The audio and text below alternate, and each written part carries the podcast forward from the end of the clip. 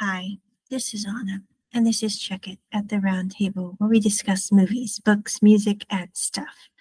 Today we are discussing six months abroad, plus a little bit.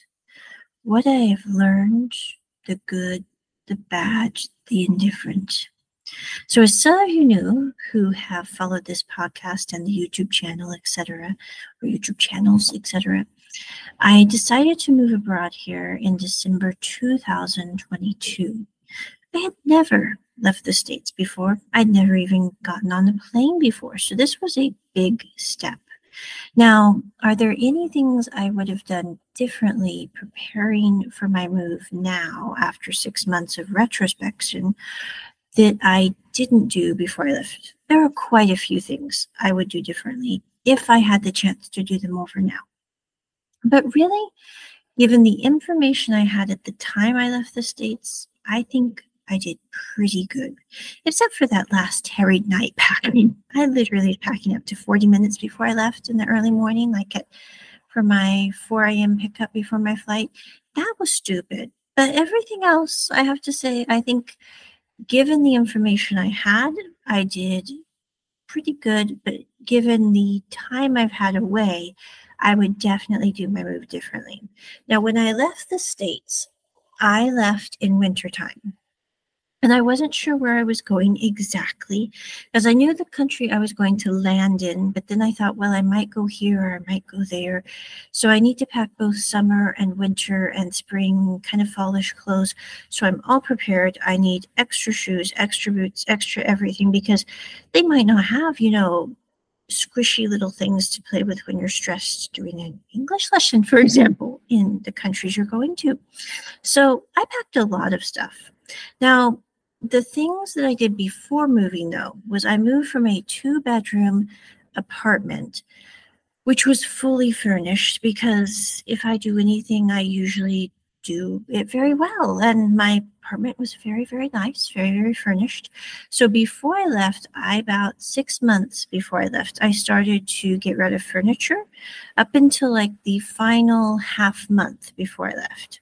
I got rid of all my furniture, save a china hutch I got when I graduated high school and some small furniture from my childhood because I just couldn't part with it at that point. Now, in retrospect, I would probably get rid of most of the furniture, except maybe a couple of pieces from my childhood, because I'm not probably moving back to the States, and that China hutch is probably going to a friend. So it's like, why do I need to pay storage on that? But at that point, I'm a high function autistic, and routine is very important and knowing that i had my things to come back to if i needed them was very important so if i was going to advise someone else when they're moving abroad for a while and they're uncertain of if they're moving back to the states i would tell them put anything that you would regret not having if you move back in a storage unit. It's like I talked with one of my my best friends and his wife, and um, she said, "You know, Onna, did you did you save your things in storage? And i said yes yes i saved my things in storage because i'm not sure if i'm coming back to the states. I'm not sure if i'm staying abroad. And that just gives me a little bit of a safety net in case. And she's like i am so glad you did that before i left. And i'm like you know i think that was a wise decision. Now after being abroad for six months, I can honestly say I'm not sure where this ship is headed, but I'm almost 100% sure I'm probably not going back to the States to live permanently again because I love it overseas. I mean, I love it way more than I thought I would love it overseas. And I really thought I would love it overseas, but I'm like, I really, really do. And it's not that I'm anti the US at all, it's just me and my lifestyle. It's much more comfortable to live abroad than it ever was any day in the States. So, and I'll explain that here a little later, maybe in part two of this blog. But anyway, so I put my things in storage before I left. Again, I would still do that, but with the information I have now, I would probably only put the bare essentials in, like family albums, family books that you've had since you're a kid, those kinds of things that you cannot replace and that you probably would ship to your new home overseas. Definitely put those in. Now, for the packing of things, when I left, I packed clothes, shoes, boots, sneakers, sandals, headsets, earbuds, you name it, it went in the bag. So I had like literally about 50, 60 kilograms of luggage when I left the States. In retrospect, all my earbuds broke. I brought like six pair of earbuds. Some of my friends thought it was crazy to bring six pairs of earbuds, but I was worried I might not be able to get the earbuds overseas. You can get earbuds in any country you visit almost overseas. So that was not something I needed to bring, and they literally all broke. I'm not sure if it's because they suffered some tragedy during the flight that made them break more easily, but all the earbuds, most of the headsets, except for my two JLab ones, kind of just went the way of electronics. so it was just kind of chaotic with the technology. Oh, and one of my Bluetooth speakers also broke. So any technology I would just buy when you get where you're going because if your experience will be anything like mine, it's probably going to break on the way. It could break once you get there. It's just better to buy it there. So that I would do. Now on the clothes. The clothes is the one thing that I kind of wish I had brought some more of the clothes in my size. I am tall. I'm about 170 centimeters tall. I'm also not the skinniest person on the planet. I'm not excessively large, but I'm like medium, I would say. So, because of that, it is very, very hard to find clothes overseas.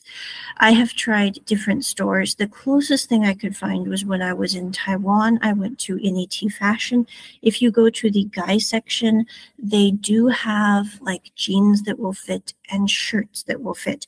The girl section is not made for American women. It's if you're tall. It's just not going to work. And if you have hips, that is no offense to the clothing companies. It's just when you are in Asian countries, most women do not have very much hips nor large bust areas. So because of that, it is very, very important to bring clothes. Now on the clothes, I have been to Taiwan, Thailand, Vietnam.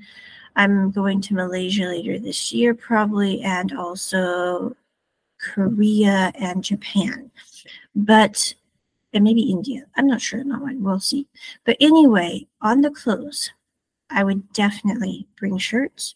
I would definitely bring unders, socks, and underwear. I would definitely bring bras because you're going to need those if you're a woman. If you're a guy, unders and socks would be important. But because um, the socks also are a little iffy. Now in Taiwan, you can get good socks, like if you go to Poya. But if you're in like Thailand, for example, or Vietnam, I really couldn't find a good place to get socks, to be honest. I'm sure they're there. Maybe like the Big C. I didn't check there when I went to Thailand, but maybe they have socks. I don't know. But it is best just to bring those kind of things. Jeans, I would not bring jeans unless you're in Taiwan during like the cold weather season, which runs from like December. I'd say it usually runs from like November to mid March. So, in that time of year, you could definitely get away with wearing jeans. In all the other countries, you're going to be miserable wearing jeans. So, I felt kind of stupid that I packed so many pairs of jeans because you really don't use them very much and you really could use the extra weight for something more valuable like shirts or bras in my case so the other thing is you need to bring more I don't mean it weird, elastic based clothing like bras or underwear than you think you need because if you are in these semi tropical or tropical countries, your clothing is going to wear out sooner than you expect it to. It's just the way it is with the heat and the humidity. So I had to throw away quite a few pieces of clothing, including t shirts and like I think a pair of jeans even went the wayside because it just doesn't withstand the temperature, the humidity, and the heat. So I definitely recommend bringing extras. Also, a sun hat is very helpful. Now, do you need to bring medications, all that? I literally bought like a first aid kit of massive proportions with uh, like 500 Tylenol, 500 ibuprofen, 500, you know, you know, Vicks VapoRub, antibiotic ointment, you name it, I had it in my bag. I honestly don't feel I needed to bring anything except probably the painkillers because if you are in Asian countries, because it's the only places I've been, it is very hard to find extra strength Tylenol or extra strength ibuprofen. So I would definitely recommend bringing those things. The other thing that I would recommend bringing is if you do have the space, I would bring an I know this sounds weird because I said don't worry about your earbuds or whatever, but I would definitely bring two phones. The reason is, is if you're using the SIM cards in the different countries, sometimes your phones can glitch up after having used multiple SIM cards. This gives you a backup phone without you having to run around like a chicken without a head when you're in an airport because your SIM card isn't working in one phone. You can just rip out your other phone and go, ah, here you go. You can try this one. I actually brought three Samsung phones with me, and actually one of them's an LG, I think. But I am very, very glad I brought those. I also brought my three computers. Again, very, very glad I brought the computers. So those are the things that I would definitely recommend. So unders, bras, elastic things, also maybe t-shirts, um, minimal jeans because you just won't need them, and skirts are cool kind of cottony pants to walk around in. I also, even though these countries I have visited are very warm countries, if you are going to Taiwan in the wintertime, having boots or rainproof shoes is very, very, very useful. I busted one pair of my Timberland boots in, in Taiwan. I was like, I wore them a very, quite a bit when I was there, and I walked a lot. Like one month I walked about 64 kilometers. Yeah, I think that was in March. I don't know, but I walked quite a bit. So because of that, I ended up breaking my boots. But um, I have a tendency to do that. I'm rough on my footwear. And I also went through about two pair of sneakers since I've been away. So I will say I much prefer my Vans and my Converse to the sneakers I can get overseas. So I would definitely pack like Converse or Vans with a waterproof boot of some sort. A lot of people here are walking around in sandals. There is nothing wrong with walking around in sandals. However, sometimes to be completely honest, the streets are not the cleanest. So I really don't want my bare feet exposed to certain things on the road, whether we're talking about in Taiwan or in Vietnam or in Thailand. I will say in Taiwan, the streets are very, very clean usually. You don't have ick around too much. But in Thailand and in Vietnam, especially when I was in Hanoi, um, I kind of was of the opinion that hell would freeze over before I wore sandals in that town. It's just not very clean on the roads at all. There is ick kind of everywhere in the heart of Hanoi. So just prefer sneakers. The other thing that you might want to invest in is if you want to go swimming, etc. I would definitely bring your own swimsuit because again, the Asian sizes can be a bit tricky to navigate. Now, that is not to say you could not find the perfect swimsuit if you look hard enough, but I don't like having to spend time doing that. So, anyway, those are kind of the things I learned about my packing that might be better next time around. Now, as for the initial leap into the unknown regarding flights, I had never been on a plane before when I left the States, like I mentioned previously, and I was quite frankly a little nervous about that. I had considered my options. I was like, you know, are you willing to maybe go on a boat instead of take the plane? I'm like, no, I think I'd rather deal with going over the big blue ocean in a plane than going over the big blue ocean in a boat. So that's what I opted for. But um, I was very, very high stress when I left on my first plane ride. It was a short transfer flight, so it was only like an hour, maybe an hour and a half flight. But I was like, I'm going to stay calm. I have my Labradorite in my pocket. I am going to be perfectly fine and think happy flight thoughts. But honestly, after the initial liftoff, it was no problem. We had minimal turbulence. The view out the window was perfectly nice. I mean, there was nothing to be worried about. Now, once I made it to my one airport and I went to San Francisco airport, again, great flight, no complaints. My flight from San Francisco to Taipei was the most regrettable decision I made on that trip because number one, I got a middle seat that was extremely uncomfortable. Um, I decided to go economy. If I had that to do over again, I would probably fork over the money for first class, as crazy as that may sound, because a 13 hour flight in economy, if you are a tall person, and I could not put my feet down flat because they decided to put a metal beam on that part of the plane. So my feet were literally trying to balance on this weird little rise in the floor, as it were. Now, my seatmates were delightful human beings, but they also were very miserable in the economy size flight of, I think it was United I took. So I really, really hated that flight. And if I had it to do over, pay extra for the long flight to go first class or more foot room or you know even just a window or aisle seat instead of a middle seat because the middle seats are hellish now when i landed in taipei i was kind of stressed because i was like I am in a foreign country. I do not speak Chinese. I know how to say hello. I know how to say thank you. I know how to say sorry. I know how to say I want this. But other than that, I don't really know how to say nothing. I'm from the Midwest. We sometimes say nothing.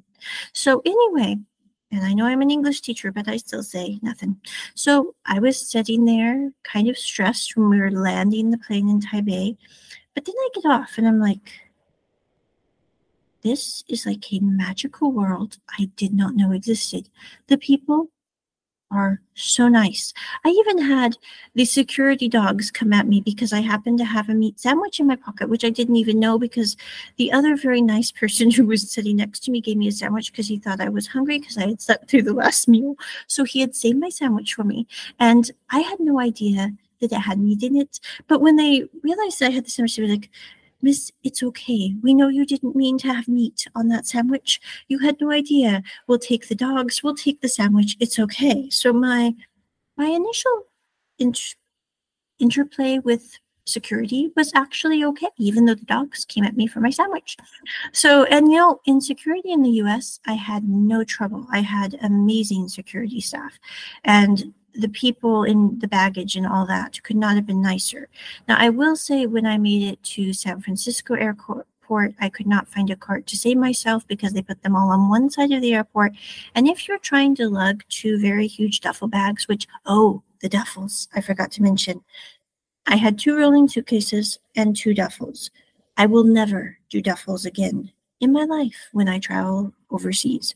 Duffels are for the newbies. Because if you have to lug two very heavy duffels of your possessions from one end of the airport to the other, and the one duffel decides to rip in transit, that is going to be hellish. So from now on, I just take rolling duffel backpacks that you can put on your back, but that also roll along with you. So it doesn't have that problem anymore. But anyway, that's a little side note, but a very important one if you want to save your back. So I land in Taipei. I get past security. I get past immigration. I thought it would be this huge, stressful deal.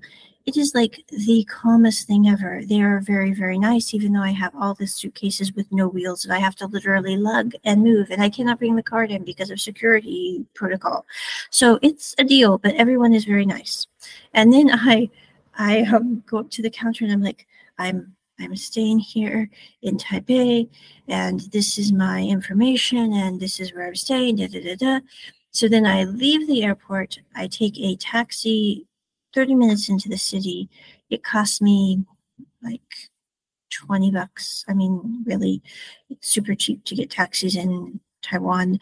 I landed a very nice hotel, although I will say I will never probably stay in a business hotel on purpose again because I didn't realize that's where people have romantic entanglements. I was like, I walked into my room and I'm going, I really think that I probably should. The reviews were really good for the hotel in English, but I'm like, maybe I should have checked the Chinese reviews because maybe they would have then said that there would be a condom and other paraphernalia beside the bed in case someone needed it. I'm like, well, since I'm here alone, I don't see me needing any of those things.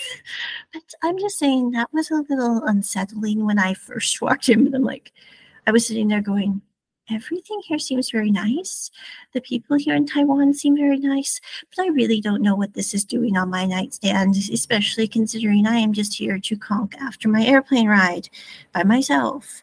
So, anyway, that was a little weird to try to adjust to. And I, I was sitting there going, Have I landed in a place that is um, a little more, um, would say, wild than I thought it would be. And the truth is, is no, I did not. I just didn't realize that that hotel was probably not the best decision to stay in. But it was like 12 at night, and I was going, I am too tired. I am going to bed. I don't care what the people around me are doing as long as they stay in their rooms and leave me alone. so, and honestly, I think there was actually, I don't think anyone in my floor except me. But anyway, maybe one other person. But yeah. So I went to bed. I got up the next morning.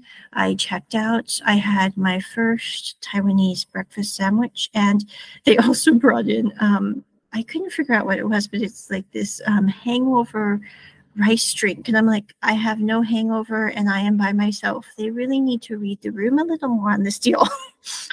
anyway, I was like, I couldn't figure out what this weird drink was. I was like, hmm, this is not a very appetizing beverage. Is it supposed to be healthful? But I guess it helps if you have a hangover. So I left my hotel in another taxi and I drove to um, Danshui district where I had my apartment for one month. My apartment was fabulous. The only regret I have is it did not really have a workstation like they said it did, and the sofa was not really a sofa. But other than that, it was great, and I loved my time in Danshui district. The only thing I did not love was that you have six lanes of traffic a lot of times when you're in Danshui district, and the noise can be quite loud, although it's very convenient because you can get on the MRT to anywhere you need to go, and you can literally go like 20 minutes walk and you're in a beautiful nature park. So it's not that big of a deal to live in the Danshui district. But after a month, I was like, you know what? I'm going to go visit and explore different parts of Taiwan. So I went and explored. My initial conclusion on Taiwan is I have never really had that much romantic relationships because number one, I think it's not that I lack romantic inclination, but it's like I was talking to one of my students today and they were telling me how even though they're in a relationship now, in order to feel more passion, they sometimes read romance novels. And I'm like, you know, when I have free time, I like reading books on the history of the table of the elephant elements. I'm not sure exactly what that says about me, but maybe that's one of the reasons I'm still single. I don't know. So anyway, I'm like, I'm not a very romantic person, but I do realize after living in Taiwan for like five months that I fell in love with Taiwan. It was like I messaged my friends back in the States when I left Taiwan this May, and I was like, you know, I have never really thought I had a type. There have been several times in the last few years when I have discovered I had a non type. I mean, at least four times with people that I dated at one time or another. And I'm not saying that they were bad people. A couple of them, like you, were just jerks, but you know, that's okay. Power to you. Have a good life. but anyway, I'm like, you know, I have decided that I have non types. But when I came to Taiwan, I was like, I have found my type. My type is embodied in this beautiful country, which I was not expecting to fall in love with. But it's like when you land in Taiwan, you just do this sigh of utter relief and amazement because you are surrounded by honestly people who really do not have ulterior motives. They are just the sweetest, kindest people you will ever meet. I honestly only met one angry person who was Taiwanese in five months of living in Taiwan. And I interacted with quite a few people during my time, like in my day to day life and visiting with friends and acquaintances. It's like I met quite a few Taiwanese people, and only one slightly upset person who was Taiwanese did I meet. Now, I also met several foreigners that were kind of cranky at life in general, not to me, just you know, walking out and about, I saw several foreigners. But I'm like, for Taiwanese, no cranky people, hardly ever. One, five months. You also can walk around day or night and you are perfectly, perfectly safe. You don't have to worry about being threatened with anything. I'm not saying that the, the people there are, you know, absolutely goodness incarnate, but I do have to say they are the closest I have ever come to that incarnate because they just are so very very kind and also very very honest. I had more i had so many people like when i went to go pay for something for dinner they wanted me to see the change to make sure that i knew they were not cheating me. I'm like i know you're not cheating me. You're giving me back like you know 15 cents. It's okay. Even if it were wrong i would not be mad at you. But i'm like i have never been in a place where that was such a thing. If I got lost, I got lost a couple of times.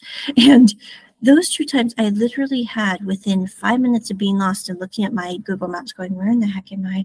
What do I do? I had like four people come up to me with their cell phones and their translators going, How can we help you? I mean, I speak English very well, but we can get you where you need to go. So I really just fell in love with Taiwan. I'm like, if I ever meet someone who is like Taiwan, I will probably be a goner because, you know, Taiwan is my type of person. I mean, they're very kind, they're very nice.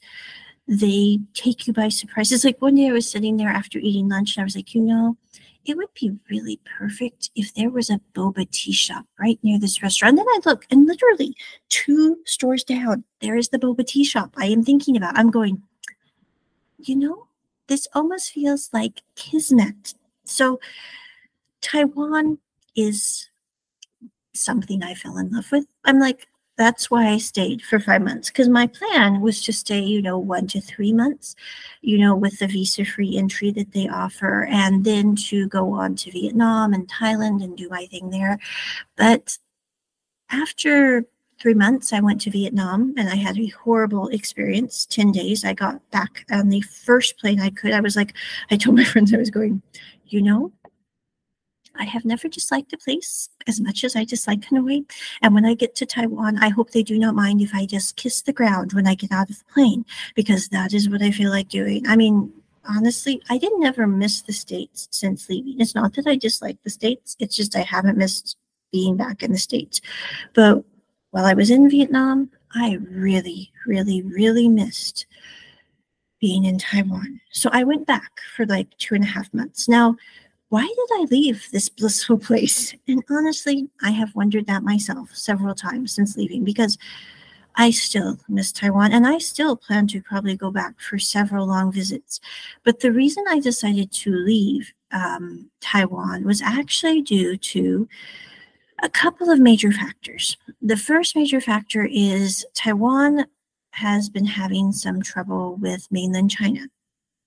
Now, for those of you who do not know, Taiwan and mainland China consider themselves as somewhat connected, although Taiwan has always had a democratic form of government, whereas mainland China now has a communistic form of government. Years and years ago, when China was taken over by communism and democracy fell in mainland China, which I didn't even know about, but that happened. So at one point, mainland China was democratic. Who knew? But it just goes to show you what we don't learn in school. Okay, so mainland China had democracy at one point, but when democracy fell and communism took over, the, the party that was democratic, as well as a lot of the people from mainland China, moved to Taiwan and settled there and agreed to have one nation, basically two parties. So mainland China ruled with communism, democracy was the ruling of Taiwan. It has been that way since the Japanese basically gave the island back to mainland China, and Taiwan has had this democratic system. In many ways, I would say that it's similar to the US, although I think in some ways it might be a little different because of the the origins of it and it being in a different part of the world, but very, very democratic. Also, I noticed that women in Taiwan actually seem to have way more rights and better treatment than women in the US. Now, what I mean by that is if you're a woman in Taiwan, no one treats you like you're less of a person than they do a man. Like the women in Taiwan, they run businesses. They sometimes take their kids to school, sometimes their husbands do. They do this, of course, in the States. But oftentimes in the States, I've noticed that, especially in the Midwest where I'm from, women are kind of looked down upon. We're like considered second best. And, you know, even like in my own family, um, my parents kind of wanted sons, but they got daughters. And, you know, there's nothing you can really do about that. But I'm very glad to be who I am. So I'm like, I really don't care what my parents wanted. I'm happy to be me. But I'm much happier to be me in a society that doesn't sit there and go, oh, you're a girl. And honestly, in five months, I never felt that anyone was thinking of me less or weirdly because I was a woman. They just treated me like they would any other person. I also think this is one reason why in Taiwan they have gay marriage. They're the first country that ever allowed um, gay marriage. So I think that's very interesting because, like, if you're in Taiwan, you will often see same sex couples walking down the street, going on a date. Nobody even act surprised by this at all. In the US, where I come from, people act like, I have no idea why. I've always said this when I'm like, it's not you going on the date. So why do you care who's going on the date with who? If they're happy, good for them. Mazel tov. but anyway, that is not how most people see it where I come from. But I'm just saying, so like in Taiwan, nobody seems to even consider this oddly or strangely in any way. I saw many, many couples, they were like going just out and about. They didn't have any fear, any trepidation, any concern at all. Now, I'm sure if I had been there years and years ago, it would have been a different story. But when I was there, nothing like that. Also, I had several acquaintances who were Taiwanese who said, were you treated differently because you are not Taiwanese? You know, if you go to the rural areas, they will treat you differently, perhaps, and poorly because you are not Taiwanese. I went to a very rural area in Taiwan. Nobody treated me differently. I mean, I am sure that there were some people that were going, What is with that white girl with the frizzy hair walking down the street? But no one blatantly treated me differently at all. Now, I had several people ask, Are you a college professor? I was like, Ooh, I look very collegiate. I'm like, no, I'm not a college professor. I'm a college student, but thank you. I feel so, so empowered now. I can maybe pull off being a professor someday. but anyway, so I had several people that asked like if I was working there or what I was doing but nothing like um, acting strange because of my existence. The only people that I found very interestingly enough to have trouble with my existence were other foreigners. I had several situations where I never even talked to these people. I was just walking on the street and they would glare at you as you passed by and it was like, is it something I didn't do? But I was talking with like another acquaintance and like, well, you know, they might feel that you could be in competition with them because you're a foreigner and you might be working at a school and they feel you might be taking their job. I'm like, that doesn't even make any logical sense to me. But I think it's very weird that the only people who treated me strangely at all were other foreigners, and for the most part, other American foreigners. Now, I had one batch of foreigners who I met in a restaurant, like the probably the first month I was there. And I can speak a little Chinese enough to order, enough to say things politely. So I was making my order in Chinese and they could tell that I knew how to speak a little bit. So they asked me to basically help them with their order, which I did. And they were very, very nice folks. I think they were probably also kind of from the same area of the US as I was when I was talking to them, but very, very nice. But for the most part, the foreigners were not very nice at all.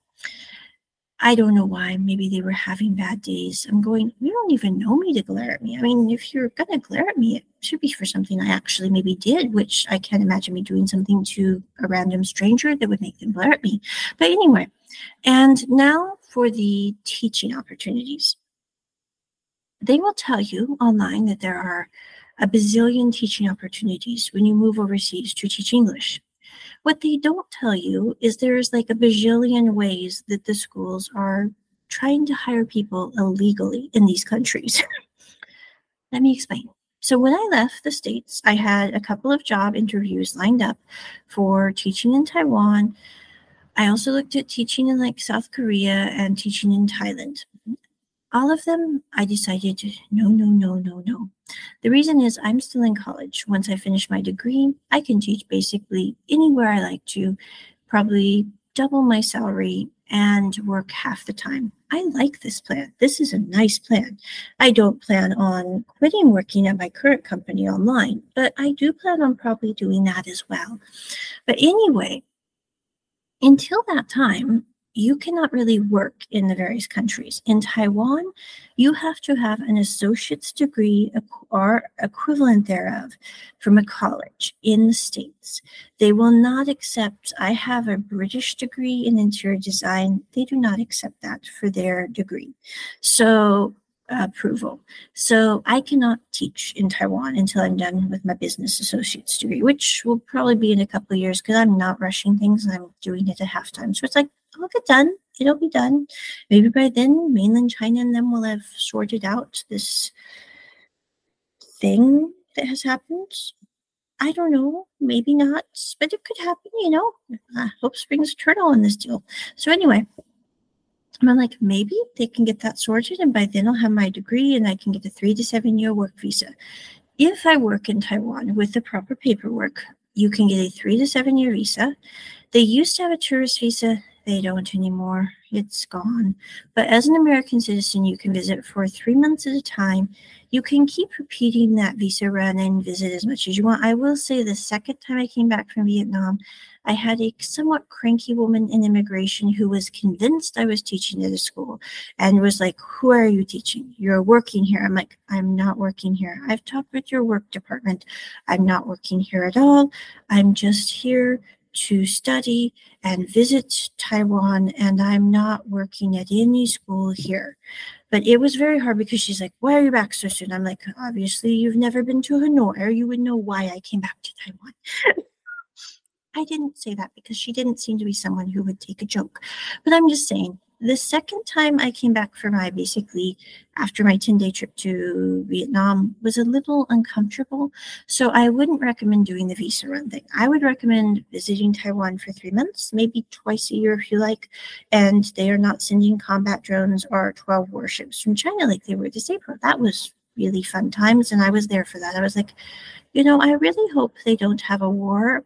I'm like, nobody here wants a war. Everyone's sipping their boba, trying to live their lives in their democracy, sitting there going, we really don't want China to make the warships go over the border because then we will have to send our warships. And I'm like, this is such drama we don't really have to have. But anyway, so that is kind of the reasons in a nutshell with that ramble of why I decided to leave Taiwan. Do I miss Taiwan?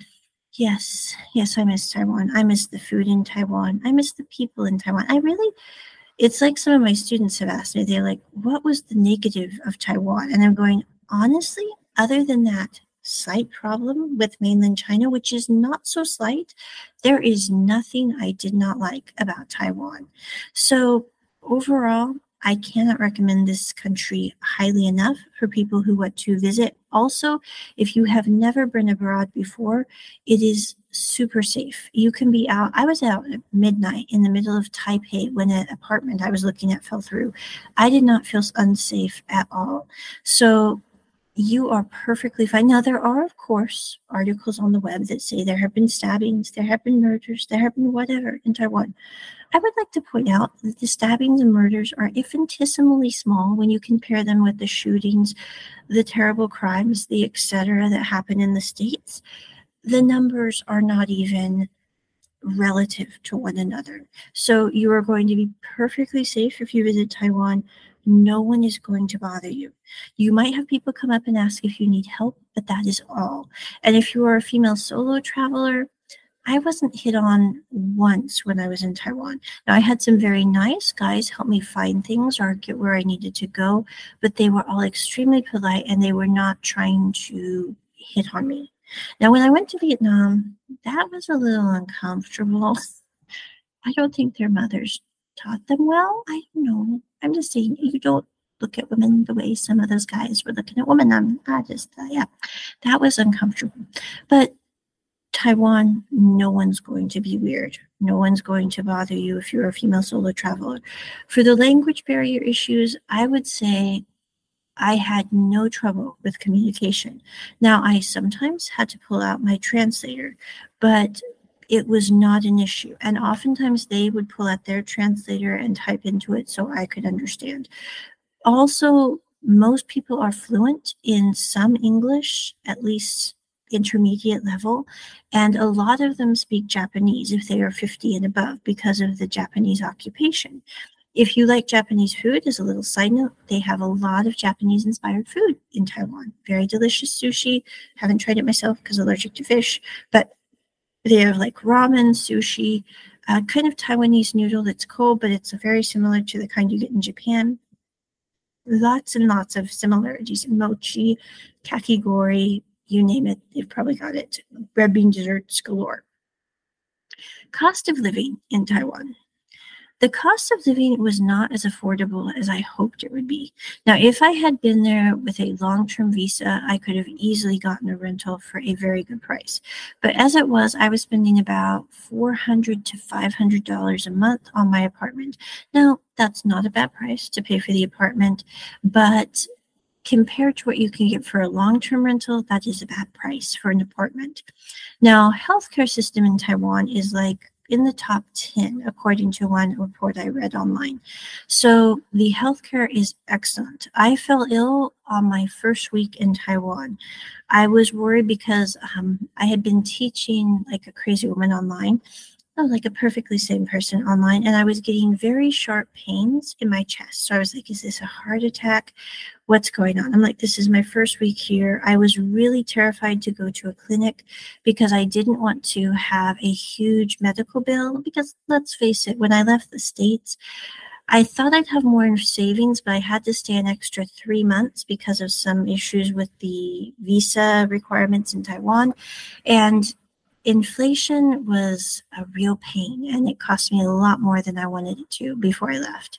So my savings was not the best. So I was like, I cannot afford a thousand dollar bill at a hospital or a clinic to get this checked out, but I did not feel comfortable not getting it checked out. So I contacted one of my friends that's in Taiwan and they looked it up in Chinese and said, This is a clinic. You can take the MRT right to it. They will get you in. It's not going to be a lot on them. I went to the clinic. They literally got me in within 20 minutes. Without insurance, um, I talked to the doctor in both English and Chinese with my translator. He told me that I had just been sitting too long, hunched over. I do that sometimes. He's like, You have to do this when you sit. I'm like, Oh, I will feel like Arnold Schwarzenegger when I'm exercising. So, anyway, I now do this more when I sit, and I do not have those sharp shooting pains in my chest anymore as much. But anyway, I got medication. They gave me like five medications for the nerve issue. I forgot what it's called, but anyway, enough for like five days. And they took about 20 minutes of their time. They got me in within 20 minutes. I left there paying 15 US dollars. I was shocked. I'm like, you have got to freaking be kidding me. Because if I had gone to my doctor in the States and it was not like a life threatening situation, it would have taken me about a week to get into my doctor. It would have cost me about $400 with my insurance paying and about $50 with me paying. And that did not cover my medications for it. So I was a very, very happy camper and even more in love with Taiwan than I already was. So there you go. Now, with the transportation system in Taiwan, just a little shout out on that. The subway system, the bus system, I did not take the trains, but I've heard they're fabulous, were amazing. you do not need to have a car if you live in Taiwan.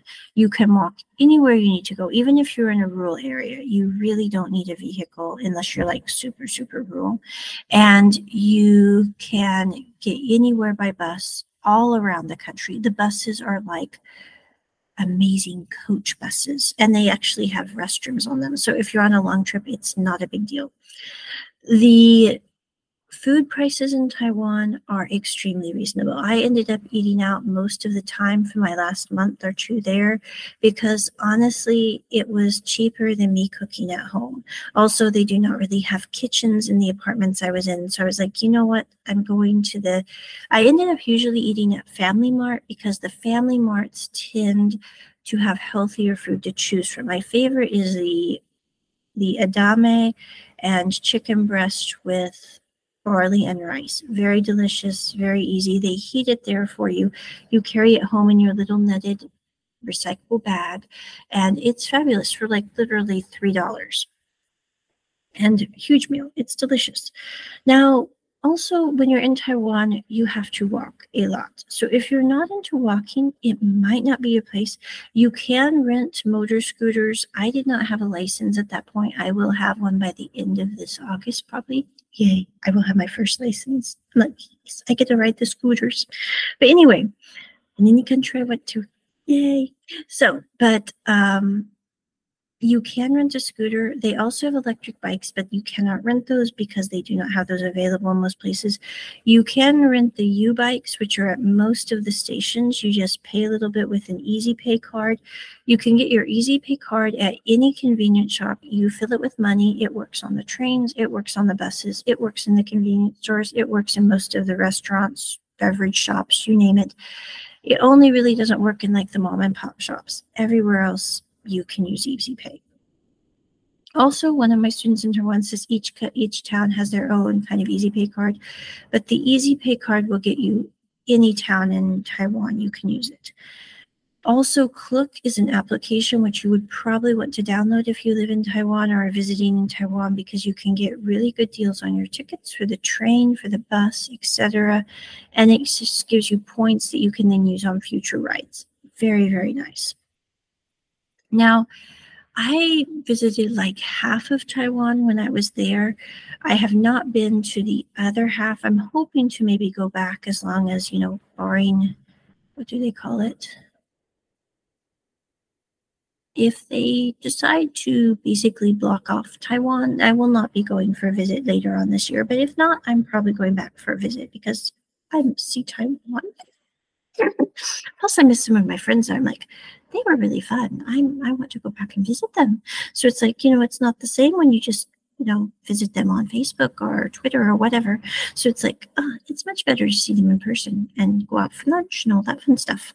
So anyway, we'll see about that. But the other thing is if you like brunch food, there is amazing brunch food in Taiwan. And I still miss the milk coffees they have, which are absolutely wonderful. So, all in all, I can say first international trip, six months into it. This is part one because I really don't have room for part two on this recording. But I have no regrets. There's really nothing that I feel like I you know, I didn't have this great homesickness for the US, which I thought I would maybe have. I really didn't have this great, you know, um, adjustment period because honestly, I felt way more at home in Taiwan by like day one that I have felt in really any place except when I lived in the Black Hills of South Dakota and when I lived in Colorado in high school those are really the only places I've ever felt like home. It just really felt like the country just kind of comes in and gives you a hug and goes, It's okay. We know you don't speak Chinese, but you still will fit in here. It's like the most weird and wonderful experience you could ever have. Now, I'm guessing if you were an extrovert, Taiwan would probably not be your destination of choice because most people I met in Taiwan are introverts. They're delightful, they're wonderful, but they also are very quiet and they tend to give people space, which some people would think means that they are standoffish. I never felt that way at all. Everyone is super friendly, but they are also very, very careful about your personal space and your personal self. I think it has to do maybe with the fact that Buddhism is the primary religion in Taiwan. Also, I think that's one of the reasons it is so very, very safe there. And you literally have no trouble with people stealing stuff. I think, like, by accident, I went to a concert in December and I left my laptop bag at the concert under my chair. And I came back about 10 minutes later. My laptop, my bag was all there. My friend, who's Taiwanese, dropped her wallet in the middle of a busy morning market. For those of you who have never been to a morning market, let's just say, think huge shops with lots of people walking around. And her wallet was picked up, taken to the police station. Nobody took anything from it you just don't have trouble with people stealing stuff in Taiwan. I could leave my suitcases outside my house while I'm getting things up and down and whatever. No one's going to take anything because it is not their suitcase. Why would they take something that isn't theirs? That's just the way they think there. Now, that is another reason where it's like if I was going to pick a country to go to as a solo female traveler or with children, I would pick Taiwan as long as it does not get invaded by mainland China and have this big hullabaloo with that whole deal. But as long as that is not a problem, you do not have to worry about your children. You do not have to worry about yourself. It's extremely safe to visit. So, highly, highly recommend. Now, most people just go to Taipei I'd recommend visiting different parts of Taiwan. I mean, you've got Taichung City, you have Hsinchu, which really isn't a great place for views, but it's still an interesting city. You have Taroko National Park and Gorge and Hualien, which is really cool to visit. You have Jiufen.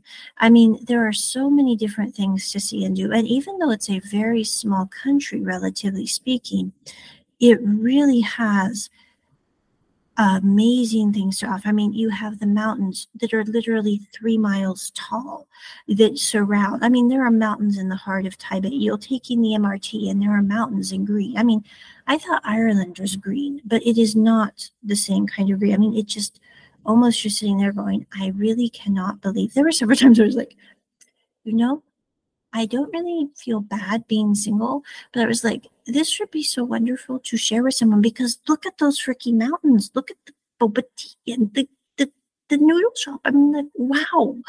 The, the, the beautiful national parks. I'm like, I sit there and was like, I really pinch pinch cannot believe i am here in this beautiful place and i get to see this because this is literally amazing so I cannot recommend Taiwan highly enough. And, you know, I was only there for about five months, but seriously, there was nothing bad or negative that really occurred of any monumental proportions. I had a couple of run ins at the post office when I tried to mail a package.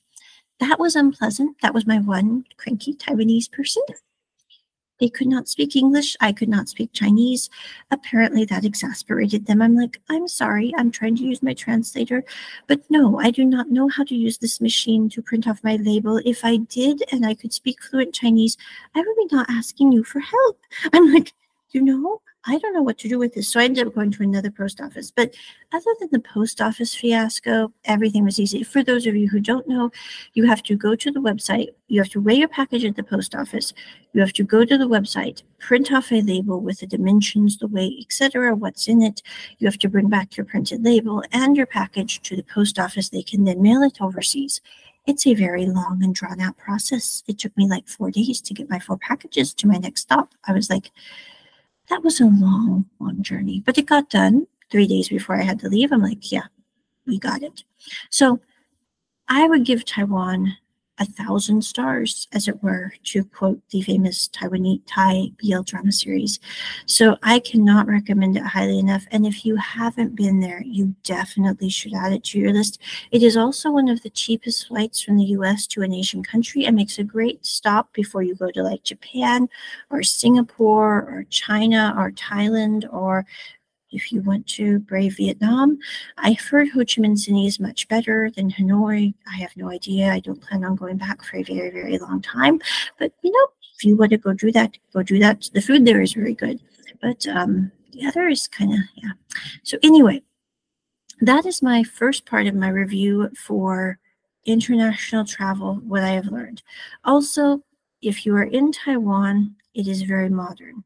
I didn't feel there was any inconveniences or things I was missing by living there. Actually, I felt my quality of life skyrocket because, like, I could go out to eat. I could go out and get snacks without feeling like I was going to break my bloody budget, which I hadn't done in probably my whole life because I'm super thrifty and I do not like spending extra money. But honestly, that felt wonderful.